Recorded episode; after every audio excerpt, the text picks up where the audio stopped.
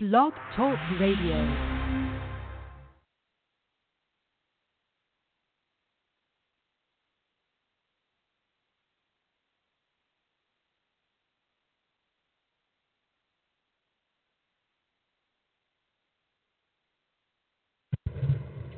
Hello and welcome into the Computer America Show. We are the nation's longest running nationally syndicated radio talk show on computers and technology. Thank you for joining us. I'm your host, Ben Crossman, and I hope all of you are having a wonderful day because we have a wonderful show planned for you. Where today we are doing computer technology news. Uh, normally it would be Scott Schober. He, if you are marking your calendars, he is scheduled for, oh, I believe next Tuesday. So reset everything and we're going to have a clean slate next Tuesday with, again, Scott Schober, our cybersecurity expert. So uh, let's see, a couple of things before we get started, including computeramerica.com. That's where you'll find everything from past shows to show notes to the social media contest brought to you by Logitech. You can see that right here on the right side of the screen. You can also see a number of things, including, uh, let's see, any reviews that we do, any articles, uh, any videos that we talk about. Everything anything will be right there at our homepage. And while you're there, be sure to check out the live video stream brought to you by OWC and so much more. So yeah, you can uh, you can find all that at computeramerica.com.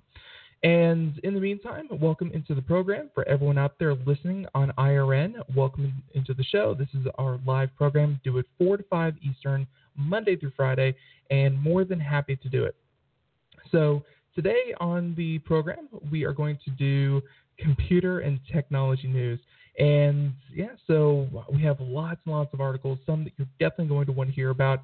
Some of them, I'll be honest with you, a little, uh, you know, a little giving on the tech side because we are definitely going to talk about the recent findings about the liquid water on Mars. And hey, you know, we, uh, I, I think pop culture in general has had a severe fascination with the idea of Martians, and this may be the best example yet of being able to, well, find Martians. So, all that and more, computer and technology news brought to you by OWC. Let's get things going.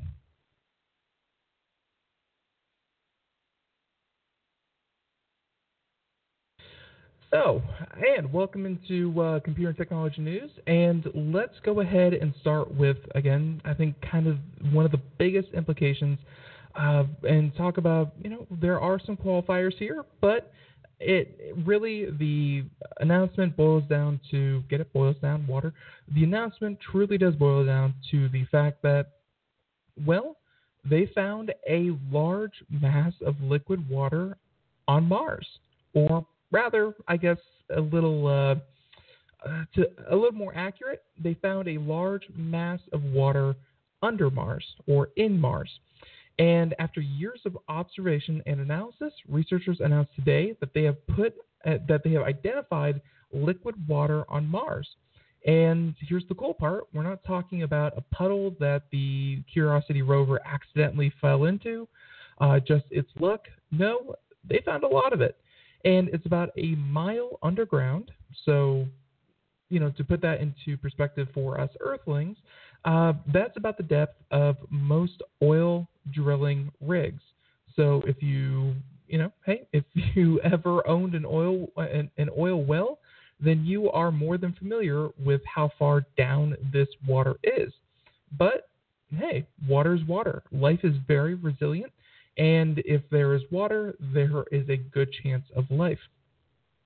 So, and they said it is likely only liquid because it is briny, so that means high salt high salt content, and under great pressure. So, you know, uh, all that pressure adds you know adds a bit of heat to it, and uh, obviously very hostile environments, but that's nothing life can't handle. So they said that this groundbreaking discovery could change both our understanding of the red planet and the plans to one day go ourselves. So this is, uh, you know, pulling this article from uh, from TechCrunch, De- Devin Coldewey, but I'll be honest, this was a big announcement made by, uh, I believe NASA, of course, you know, kind of does it. Well, no, actually, I take it back. Not even NASA. See, here's me just assuming things and being wrong. This was actually uh, disclosed by Italian researchers from a variety of institutions, led by Roberto Orese. Orose. I have no idea. At the at the institute at the National Institute for Astrophysics in I am horrible with names. Uh, Bologna. I don't know. Uh, uh, Bologna, Bologna. Uh, they said that the paper that the paper describing their work detecting and characterizing the water was published today in the journal Science. And you know you can see some images here if you're looking at them. Uh, if you're looking at the video portion, if you're not, uh, this is pretty much you can see some grainy black and white images with some parts highlighted. The highlighted parts uh, about a mile down uh, beneath the crust happens to be well water, and they used it by uh, having radar on one of the satellites that are orbiting Mars, and yeah, check that out. About a mile down, they were able to detect what could be none other than water. So they said, but whether the conditions necessary are actually present on the planet, those to be for life, in our time has been a matter of debate, and that debate that is settled with today's finding. Actually, uh, the conditions necessary for liquid water today. So uh, just to let you know what we kind of knew before, we knew at some point in the past Mars had a lot going on. We knew that it had an atmosphere. We knew that it had plate tectonics that had stopped at some point. We knew that there were or there was liquid water on the planet at some point because sediment was uh, moved in such a way that could only be caused by water. And so there was a lot of debate about whether or not Mars currently held liquid water. And you know, when you take a picture of sediment that had been moved, you can say, yeah, cool, that's great. It had water at one point, but if that was 20 million years ago, what good does that do us now? Well, that debate is finally put to rest because even if it's a mile down and not on the planet's surface, Mars does indeed have liquid water. So they said that this condition on Earth only happens when you observe subglacial water, like in Antarctica, or over places like Lake Vostok. Uh, uh, Vostok. Okay, and saying that we were for a long time debating if this was also the case in Mars. It was a long investigation which required a lot of effort. Yeah, a lot of effort, and uh, so let me see, let me see, let me see. So Oh, I'm sorry. One second. There we go. So, yeah, and they're saying in a supplementary text, they detailed the work and blah, blah, blah. Essentially, they're scientists and they did sciencey things. They drew conclusions or they drew hypotheses and then drew conclusions. And yeah, seems like their data is pretty sound and everyone's pretty much accepting that Mars has liquid water. So I think that's one of the biggest announcements for today.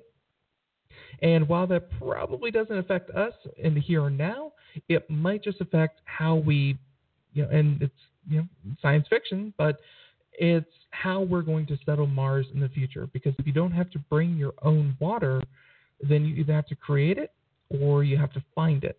And creating it, pretty hard. Finding it, hey, we finally found it. So that's definitely good. All right. So there's that article. Let's see, let's see, let's see let's talk about uh, yeah, let's talk about this one. So this is another kind of trend I've been following for a while. If you can tell, I am a pretty big fan of food, and I know I know that there's a lot of us out there who have probably too much fascination with food, but hey, it is what it is. And you know, I'm I'm not a vegetarian. I'm not a vegan. Uh, I do eat meat. And uh, while I don't have that innate guilt that I probably should have, I will say that it's, you know, I, I don't eat things and think, thank goodness someone had to kill something for me to eat this burger. I say, you know, I'm eating this burger. It is what it is. And I push that guilt off deep down inside and I ignore it. I think a lot of people do. I think a lot of people uh, you know, they don't eat something and they're eating something because they're killing something. They're eating something because, you know, they need to eat and it's tasty. So, even though I am not a vegetarian, one trend coming out of uh, San Francisco, Silicon Valley, and you know, I don't I don't even want to call it like a hippie movement because it's very high tech in the way that they're doing it, but it's this cultural transformation that will happen when we find a suitable replacement for beef. Beef is actually a huge problem in our society. And there's really not a, lot of ways to look at it, uh, from the byproducts to the immense amount of uh, farmland that takes to sustain our meat population to the clear cutting of the Amazon forest so that Brazilians can raise more more beef. Uh, the beef industry causes a lot of disruption to a lot of ecosystems. So, you know, from an environmental standpoint, from just a guilt standpoint, from a lot of different standpoints, I have been keeping an eye on meat substitutes. And the holy grail, like the ultimate, ultimate meat replacement, is the idea that you grow your beef in a giant uh, you know, they call them reactors, but in reality, they're just giant pots that are, you know, industrial size, and they essentially grow muscle tissue that will eventually be meat and any kind of meat that you want. That's the holy grail, is that it's still meat, but it never comes from a living organism, and it's much, much easier and cost efficient to produce. So, in the meantime, they are coming up with some other alternatives. And one of them is this thing called Impossible Burgers. It's been under a few different names. It uh, uses a very special kind of ingredient. I want to say it's like hemo something or other. And it's a protein that's commonly found in soy plants' roots. So it's soy, but it's a different type of soy, and they're able to engineer in a way where a lot of veggie burgers run into the situation where when you eat it, you're like, you know, that's a good veggie burger. That's a that's a pretty crappy burger, but it's a good veggie burger. That's a situation that will cause people to not even consider veggie burgers. Hey, you know, it's just not as good. It's just not tasty and you know, if you have the choice and they cost the same, why would you even bother? Well, Impossible Foods maybe has a replacement and a big victory. I believe this came out yesterday, talking about the fact that, well, they just got Food and Drug Administration approval. Yay! They just got approval so that their plant based meat is not harmful for human consumption. Because if this was super harmful, then hey, yeah, stops that in its tracks. But here we go, and this coming to us from Engadget uh, Mariella Moon talking about how the FDA declares meat free Impossible Burger safe to eat. And you can see the picture there on the screen. Anyone else out, out there who's just listening, this burger looks like a medium rare burger, and the innards look like ground beef. You know, it has a kind of clumpy, stringy texture to it. Uh, it does not look like a pressed rice patty like some other veggie burgers I've had. Uh, no, it looks it looks like meat, and supposedly it tastes like meat, and now it uh, it won't kill you just like regular old meat.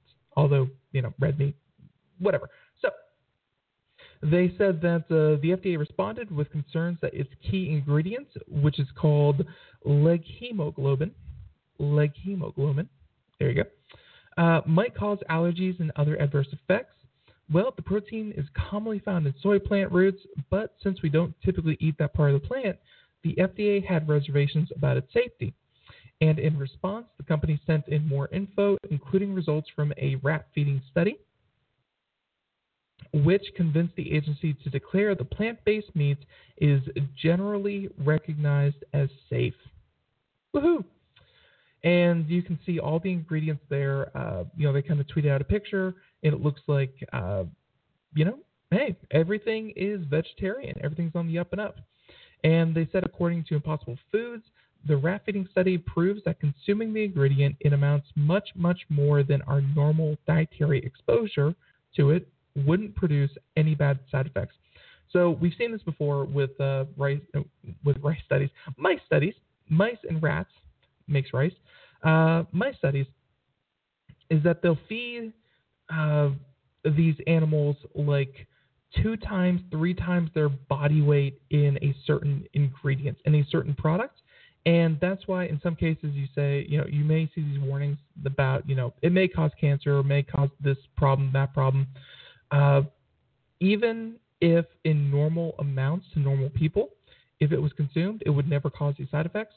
Products still have to label themselves as, you know, dangerous or carcinogenic or what have you, because there's a slim chance someone will be exposed to that much of that product and they have to still list it. This beats even that. This shows no adverse risk, even in great quantities. So check that out.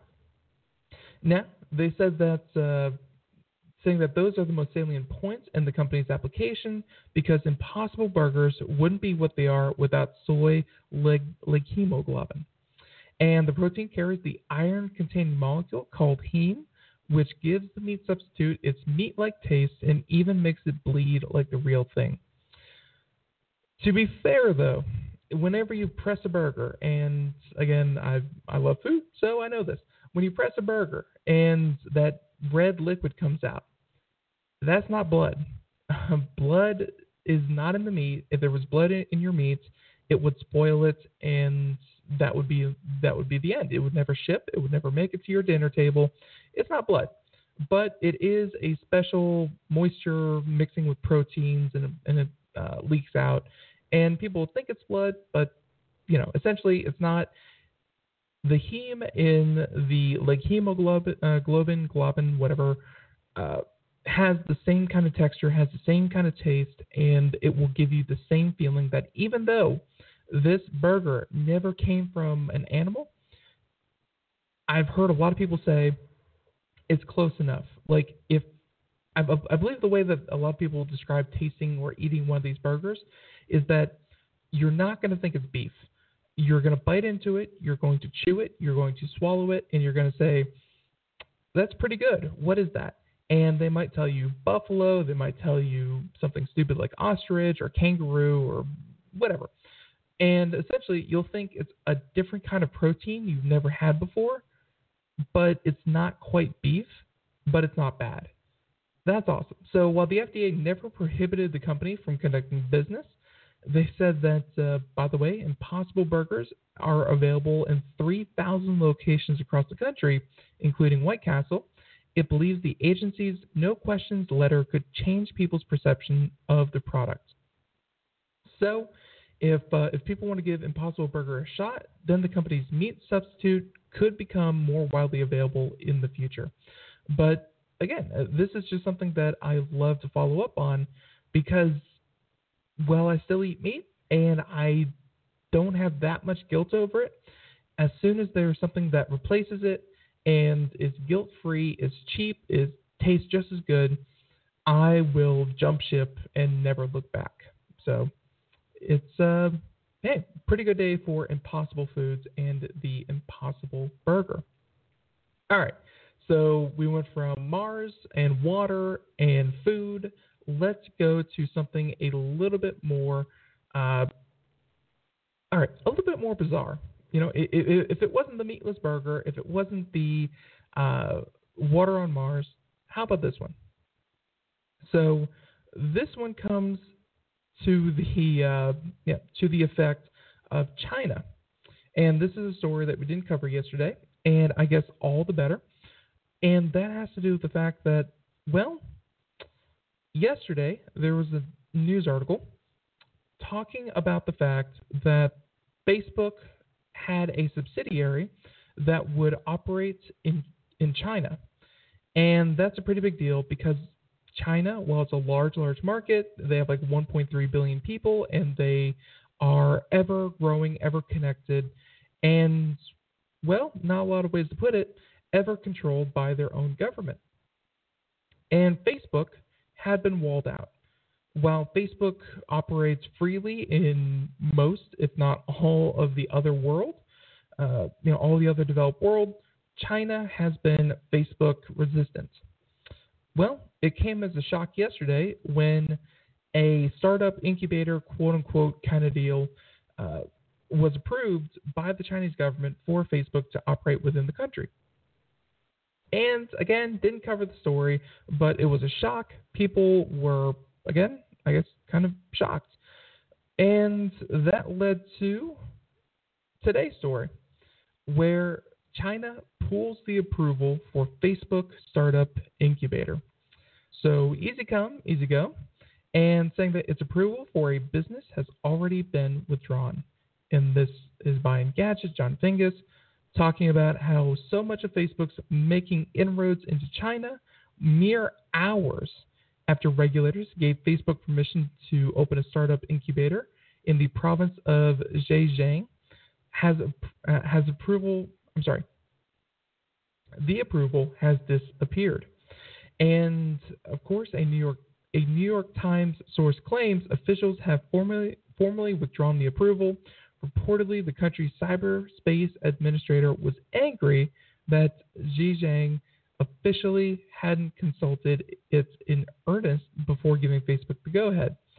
So it seems like someone rubber stamped this when they were not supposed to, and very swiftly. Uh, yeah, Facebook was pulled from China. So the so this doesn't rule out another chance for Facebook, but it isn't likely to get a second shot in the near future. So a couple things why this matters. Uh, Facebook is huge. Facebook is so huge that they've saturated a lot of markets in the United States, in Canada, North America, Europe, uh, in you know in a lot of places. Facebook has hit its well its saturation point where anyone who's going to use Facebook is currently using it. Anyone who is uh, you know anyone who is not currently on Facebook is probably not going to make a Facebook account at this point. If they haven't in the past five to six years, they won't start now. And in fact, we've seen uh, ever since the uh, election meddling, uh, you know, that we hear so much about lately, to just Facebook's privacy concerns that have always been uh, floating around. In fact, Facebook in a lot of its current markets is shrinking. Uh, so that's why opening new markets and finding growth in other places is the key for Facebook to maintain its dominance because it can have 2 billion yeah, it, it can have 2 billion users, but it can't stay at 2 billion users. A social media network is not going to go anywhere if it stays at its current level. And that's why opening up inroads into South America, into Africa, into developing parts of India, into developing parts of China, that's where it's important because that's where the next 3 billion internet users are going to come from. And investors are really banging down Facebook's door saying, hey, we love what you do. We love that you can get our message in front of the right eyeballs and that you can collect data on everyone simultaneously. But you need to keep growing. You need to become the behemoth, monster, old god, uh, Cthulhu type digital entity that we know you really should be. And yeah, that's where Facebook is, uh, you know, I guess was really excited that they were able to get approval into China. But here we are, pulled pulled just hours later, and I'm sure Facebook stock reflected this. So Facebook has declined to comment, and officials haven't responded. However, this illustrates the challenge for foreign tech companies entering China, especially when their main business are censored in the country. So, of course, some officials may see the censorship as a red flag for any presence in China, while others may want to give the company a chance to run separate businesses. And so, not that this is likely to stop Facebook from trying, it, uh, it has used all kinds of efforts to get a stake in China, including a secret mobile app and a former government relations leader brought on specifically to improve relations with China.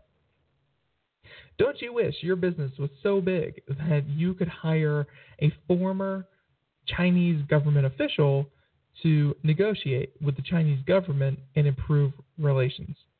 So the company knows that the China market is huge and potentially lucrative, and it doesn't want to be completely left out. China is fast approaching a world superpower. And as much as we are Computer America, as much as we think America has a lot of innovation, tech, what have you, if no other place, and this is something that I've you know really been picking up uh, on over the past couple of years, more and more industries are relying on China to push certain products. Uh, Hollywood, in particular, that's why you see these movies that star AAA actors and these weird Chinese actors that you've never heard of before. Um, although I guess that's not saying much. A lot of people haven't heard of a Chinese actor other than uh, Jackie Chan, but still, they make these and then they set them in China. They are, you know, they use, uh, you know, kind of like Chinese centric uh, kind of storylines and plot devices.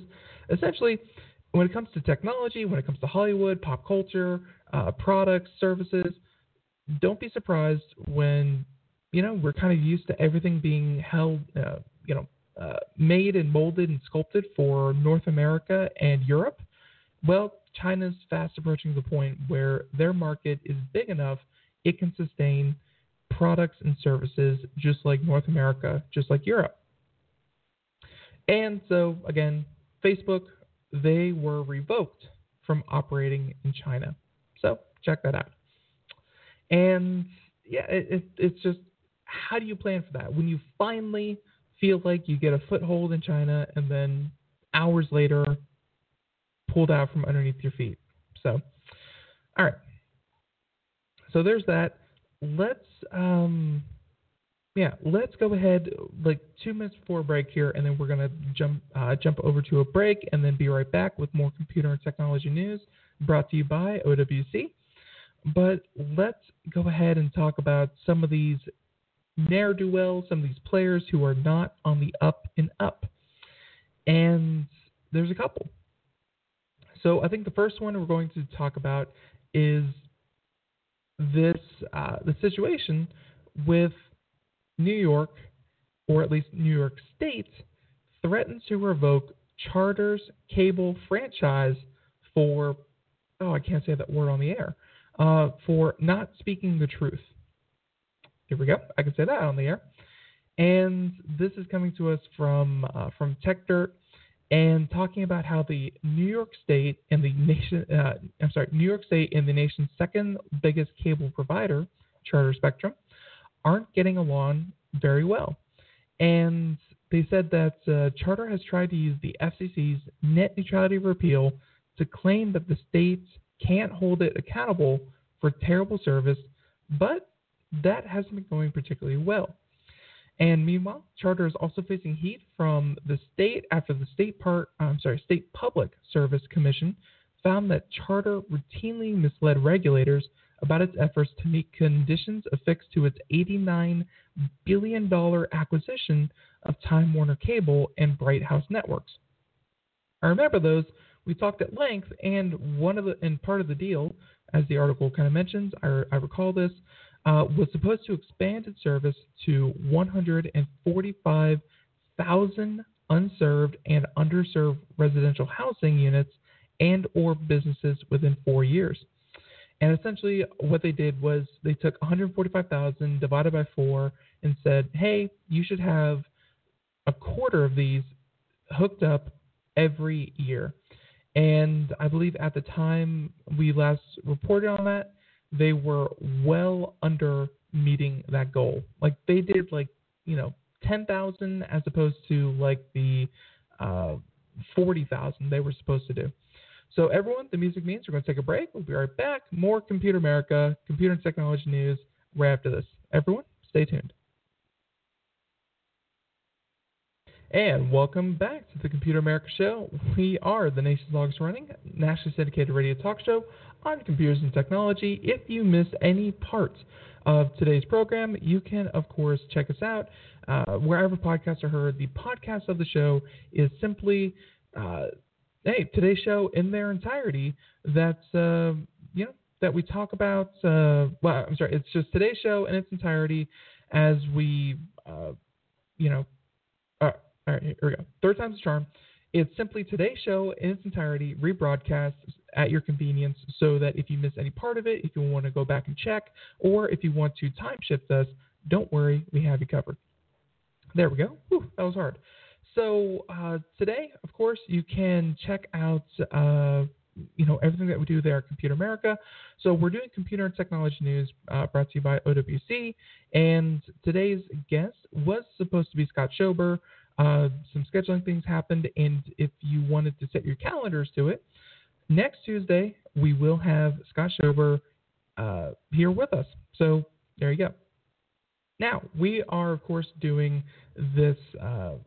I'm sorry, we're doing the story about New York State threatening to revoke Charter's cable franchise, and you know, I don't think it'll ever happen. I think, uh, unfortunately, there's that phrase "too big to fail." Uh, when you are the second largest network operator, it would do you more harm than good to pull their license to operate completely. But obviously, New York State is getting fed up with what they've, you know, kind of promised and what they've delivered and the disparity between the two. So they said that uh, we were just talking about how, under the conditions of having approved the merger between uh, between Time Warner and Charter, well, they were supposed to hook up about 150,000 underserved and unserved homes in the next four years. And they said that the company was fined $2 million after regulators found it repeatedly tried to pretend it had expanded service to areas that weren't actually upgraded. So, you know, and they have a link to another article there. I recall that.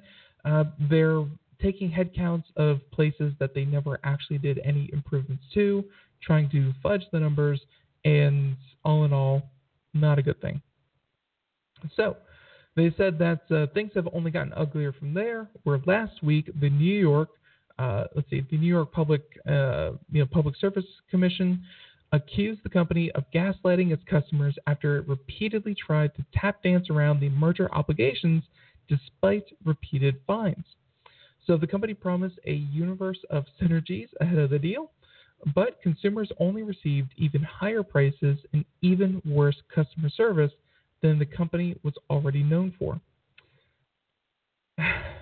Who knew that when a company was tasked with providing a better service at a cheaper price, that would be an incredibly hard thing to do in the midst of merging and mixing two different companies and streamlining. Yeah. So, at any rate, the state uh, so the state commission says charter description may force it to take an almost unheard of action, which is the revocation of the company's cable franchise agreement in the state. So historically, state legislator and regulators are almost comical rubber stamps for the regional broadband monopolies. One of several reasons why American broadband tends to be monumentally terrible in many parts of the country, which it is.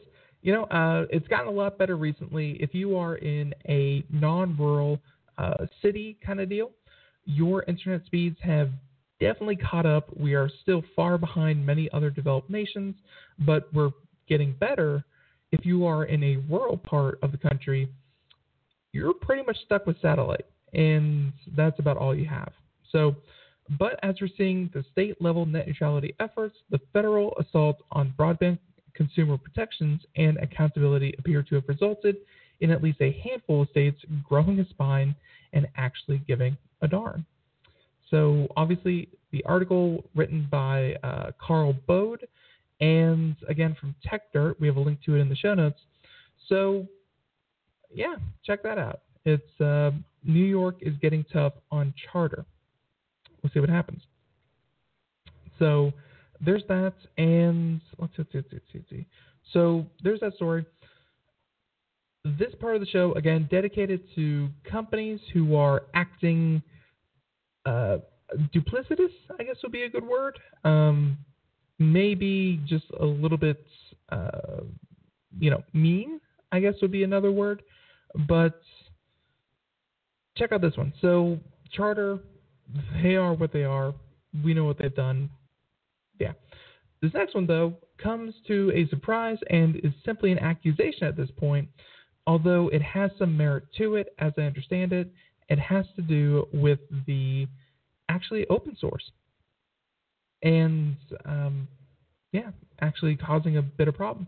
So this this is from CNET, and it's a pretty good article by Sean Keane talking about Mozilla executive says Google slow down YouTube on non-Chrome Chrome browsers. So anything that is not Chrome, and yes, there are things that are not Chrome. Uh, so Internet, uh, I was to say Internet Explorer, uh, Microsoft Edge or Mozilla Firefox, of course, Opera. Essentially, anything that wasn't running a specific architecture and, a, and an architecture that is only used and maintained by Google themselves was optimized for YouTube. Everything else was not, and hey, that means, of course, it does not run as efficiently as it would on their own native browser. So, before we get started, a couple of things to note. Uh, this has to do with the idea that Google is doing this on purpose. And I, I don't know, it's it's a hard line to draw because either they have to do a lot of work for their competitors or they have to provide a level of support to their competitors that they're currently not giving. And you can see where it would be in their best interest to simply optimize for themselves, work on themselves, and provide their customers the best experience that they possibly could, and you know leave everything up to everyone else. But don't forget, Google was just hit with a five billion dollar uh, fine in the EU for using Android to corner the market on searches due to Google. Google is no stranger to doing anti competitive practices. This may just be another way that they're doing it. So let's check it out. Saying that uh, a Mozilla executive says that Google's redesign has made YouTube slower on Firefox and Edge, where Chris Peterson, the company's community's technical program manager, tweeted on Tuesday that the video sharing site loads a fifth of the speed on non Chrome browsers due to his architecture. And saying that uh, YouTube page load is five times slower on Firefox and Edge than in Chrome because YouTube's Polymer redesign. So Polymer would be the architecture uh, that is running on, and by the way, it relies on the uh, on the deprecated Shadow DOM v0 API that's only implemented in Chrome. You can restore YouTube's faster pre-polymer designs with an extension that Firefox has put out. But even if you put out an extension, a fix, a patch, unless you push it to everyone, no one is going to go out and do this on their own because getting word of mouth out, it's uh, it's not the easiest thing in the world. So they said that YouTube's Polymer redesign relies on the deprecated Shadow, you know, DOM v0 API as we mentioned before. And they said that YouTube serves a Shadow DOM polyfill to Firefox and Edge that is, unsurprisingly, slower than Chrome's native implementation. And he says that on my laptop, initial page load takes five seconds with the polyfill versus one without. And subsequent page navigation's uh, performance is comparable. So, what does that mean? So Peterson uh, suggested fixes for both Firefox and Microsoft Edge that revert YouTube to a previous version using add-ons. So essentially, not using the newest version of YouTube. And he says that YouTube still serves the pre-Polymer design to Microsoft Internet Explorer 11, which launched in 2013 and has been replaced by Edge, and suggests that Google could have taken the same, appro- the same approach with Edge and Firefox. So essentially, instead of knowingly uh, gone with their own product and slowed down everyone else's, they could have said, all right, ours works better on this. We'll push this service to our own browser. And then something with comparable speed, we'll push that to everyone else who uses a different browser. Totally possible, not the hardest thing in the world. I mean, when you're talking about uh, YouTube, it takes very smart minds to work on it, and obviously, well, to pull a cliche, they have the technology to do it. Google chose not to. So neither Google, Mozilla, Microsoft, nor Peterson immediately responded to requests for comment. And let's see, YouTube had about 1.8 billion people registered viewers every single month, and previously said that about 400 hours of video are uploaded every minute. You heard that right. 400 hours of video a minute. Crazy. So, Chrome is the most popular web browser and accounts for about 60% of website usage. And they said that Firefox accounts for about 5%, while Edge has about 2%. So, those numbers, of course, they mean something. Because if someone is an active YouTube watcher, if you consume YouTube videos regular, regularly, and you've noticed, you know, kind of maybe subconsciously or something like that, uh, you know, maybe if you have Chrome and Firefox on your on your system, and you notice that YouTube works better on Chrome, then you'll naturally gravitate towards Chrome instead of Firefox or even Microsoft Edge or Opera or Safari you will strictly use the one that is better performing. And if Chrome artificially made that, so or if Google artificially made it so that Chrome is best optimized when everything else could have worked, you know, on par, uh, Google could be in a lot of trouble. So on Tuesday, the latest version of Chrome expanded Google's fight against surveillance and security risk by showing a not secure warning for HTTP sites Yep, you may notice that now as well.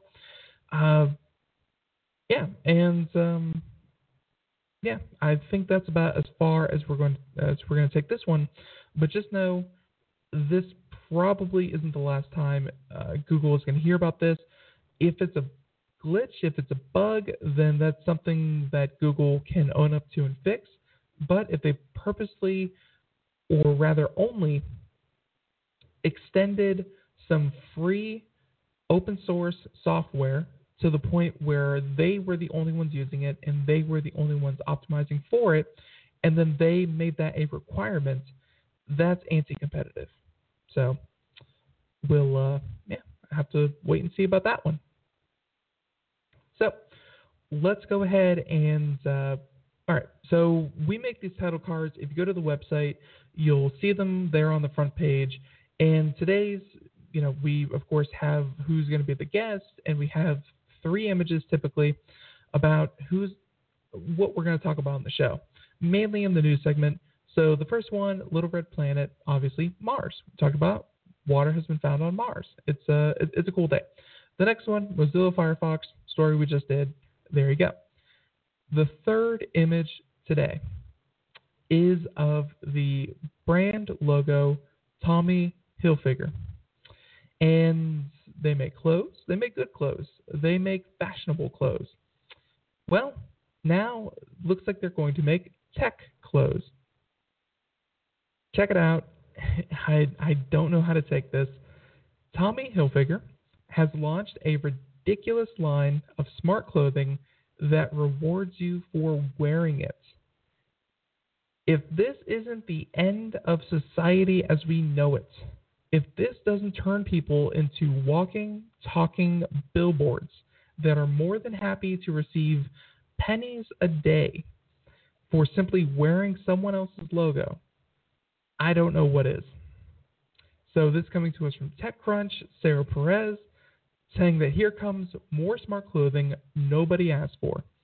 Fashion brand Tommy Hilfiger, uh, yeah, today announced that they launched a new line of men's and women's clothing which is called Tommy Jeans Xplore, which comes with smart chip embedded technology, where unlike say Google's Project, uh, uh, yeah, where unlike Google and its partner with Levi, the goal is not to offer access to calls, text, maps, and music controls that you can't get to your phone. Well, uh, you know, where maybe you're riding a bike or something like that.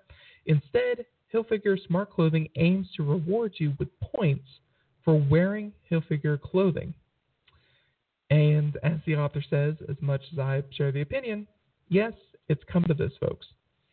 So the line includes t-shirts, sweatshirts, hoodies, jeans, jackets, caps, and bags, which pair with Tommy Jeans Xplore, and that's an iOS app over Bluetooth. So once paired, the idea is that the user will compete in challenges and apps to earn points. You get points for things like how often you wear the clothes. So hopefully they uh, don't encourage unsanitary behavior and for walking around to find heart shaped Tommy branded icons on the app's map.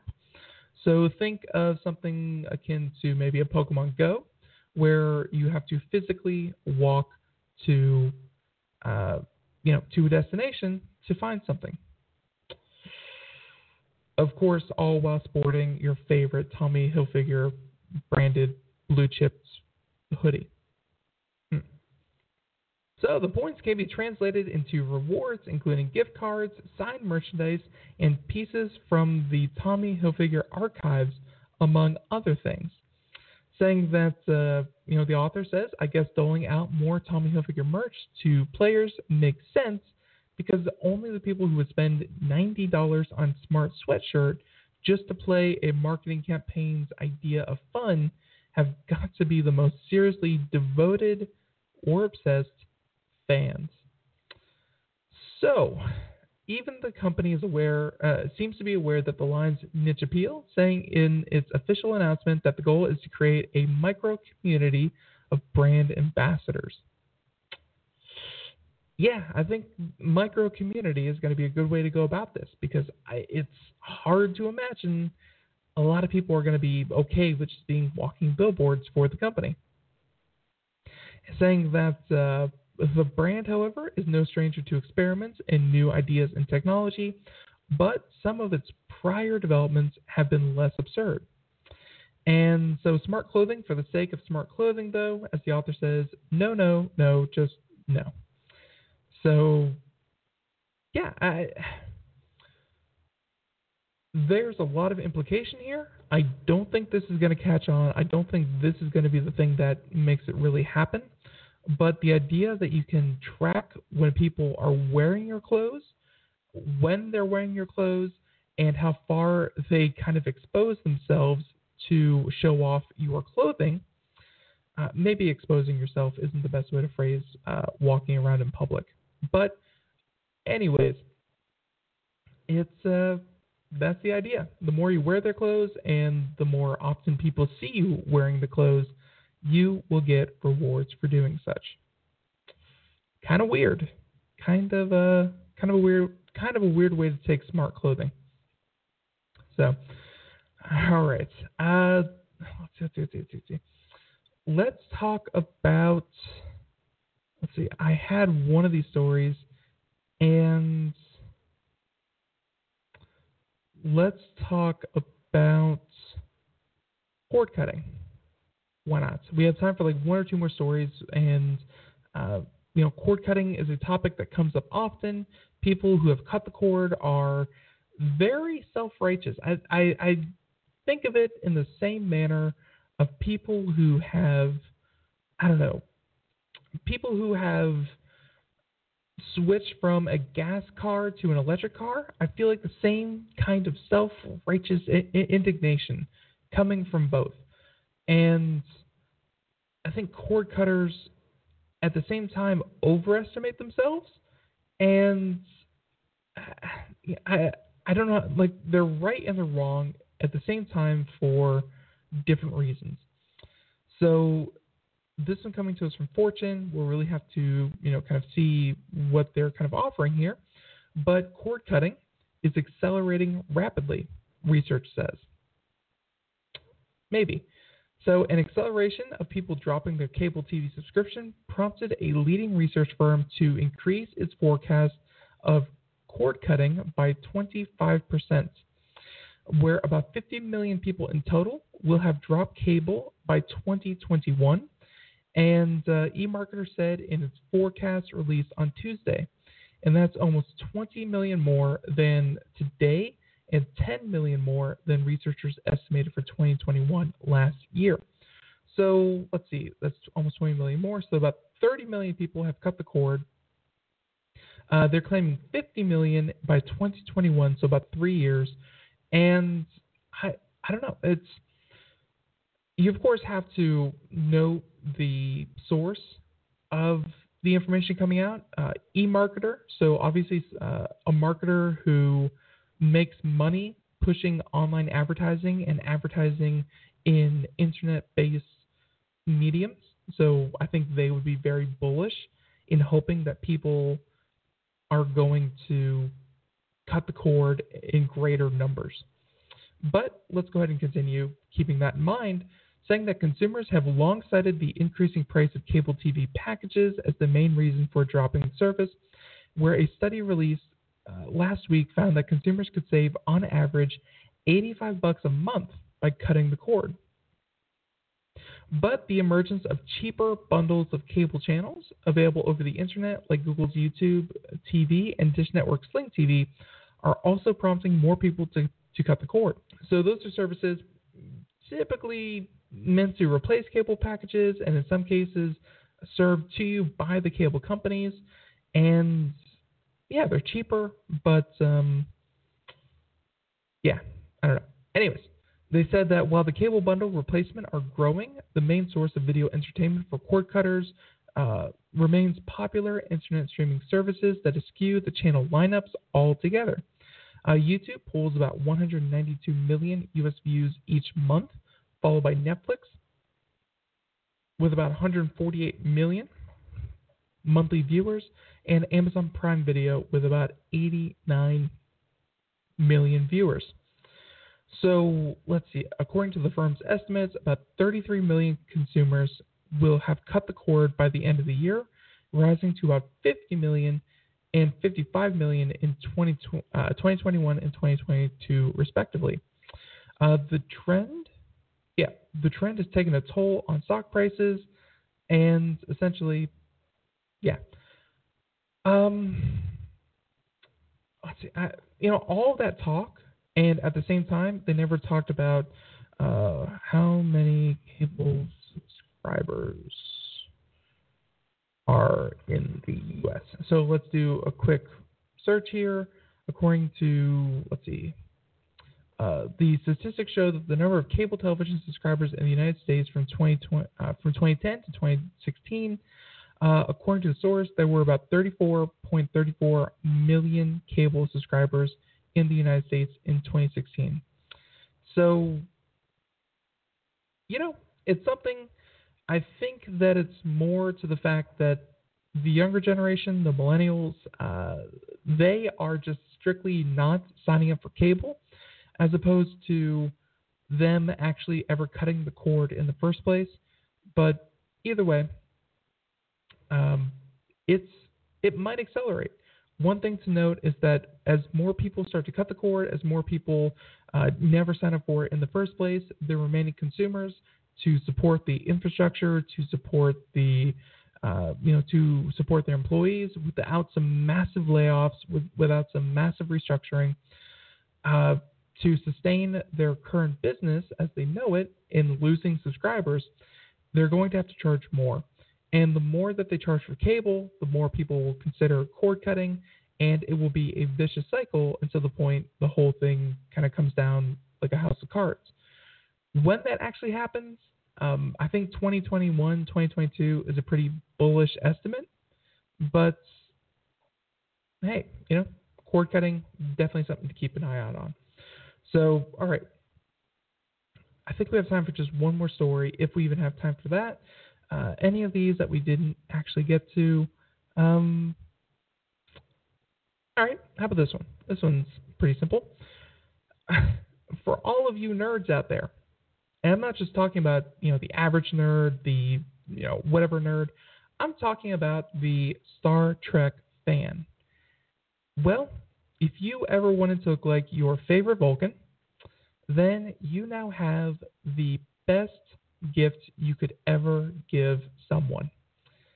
And if you're not watching the video portion, highly recommend that you do. But imagine a pair of earbuds that kind of wrap around your ear and nestle oh so snugly. But instead of just having a cord drooping out of your ears like some kind of schmo, instead you have replica Vulcan ears that will hug your ear, keep the headphone in, and of course, hey, make it look like a Vulcan. Saying that there are so many Star Trek jokes you can make about these officially licensed wireless earbuds that are modeled after Vulcan ears, but with that color scheme, honestly, they look more like hearing aids than the ears of Captain Spock.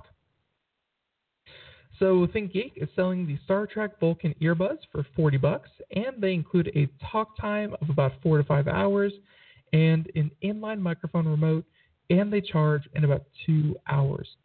So also included is in the box is a micro USB charging cable and three sets of included silicon tips to keep your Vulcan ears clean. So unfortunately, there's no word yet of a communicator, so Vulcan wireless earbuds will have to suffice. So I thought that was a good way to, you know, kind of wrap up today's show. If you wanted something silly, yeah, consider some Vulcan wireless earbuds.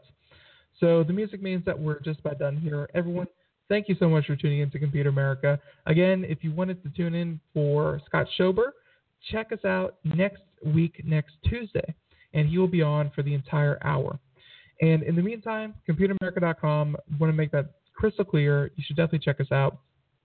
Tomorrow on the program, we have a company called Pango Technology, and they make a number of uh, yeah, a number of devices, and one of them includes, uh, you know, their. Hey, you know what? Actually, wouldn't even spoil it for you because I honestly can't remember. Everyone, tune in tomorrow. Pango Technology. Everyone, Computer America. Thank you so much. Be sure to check out the podcast if you miss any part of today's show, and check us out, computeramerica.com. Everyone, have a great day. Thank you so much. Bye, everyone.